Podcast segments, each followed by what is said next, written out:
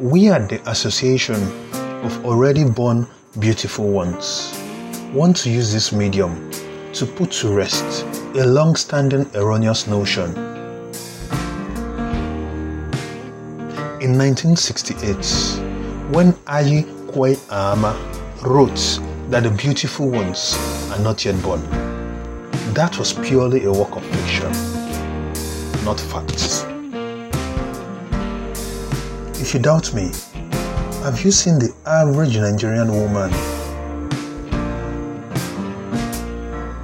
Nigeria has been blessed with a lot of immensely beautiful ladies, not just fairly pretty or alright good looking. I mean extremely beautiful. The kind of beauty that will shame Helen of Troy the kind that will make Cleopatra hide her face. Nigeria has been truly blessed. You go check out figurines still found in the palace of the Oba of Benin or the Oni of Ife. You will realize that historically, even before the colonialists came to propound Caucasian defined beauty, Nigerians have always been beautiful. This beauty didn't just lie in the eyes of the beholder, it was apparent for all to see.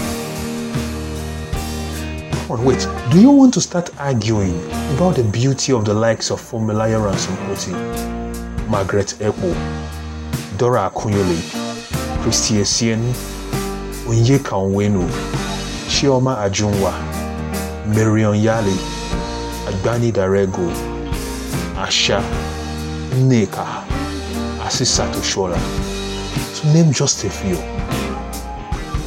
I am not even going to get on Instagram and start listing out names that will make you marvel more at the constellation of beautiful women God has blessed Nigeria with.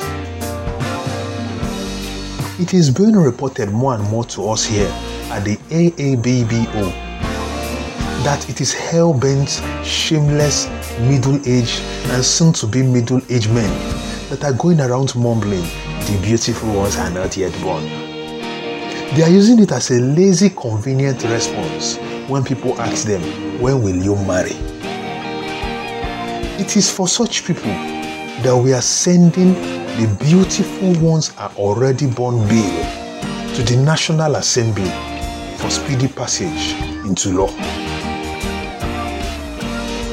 As for the rest of you, who still go around quoting this outdated phrase. Open your eyes. Instagram is your friend. Go and be inspired. Go and get wise.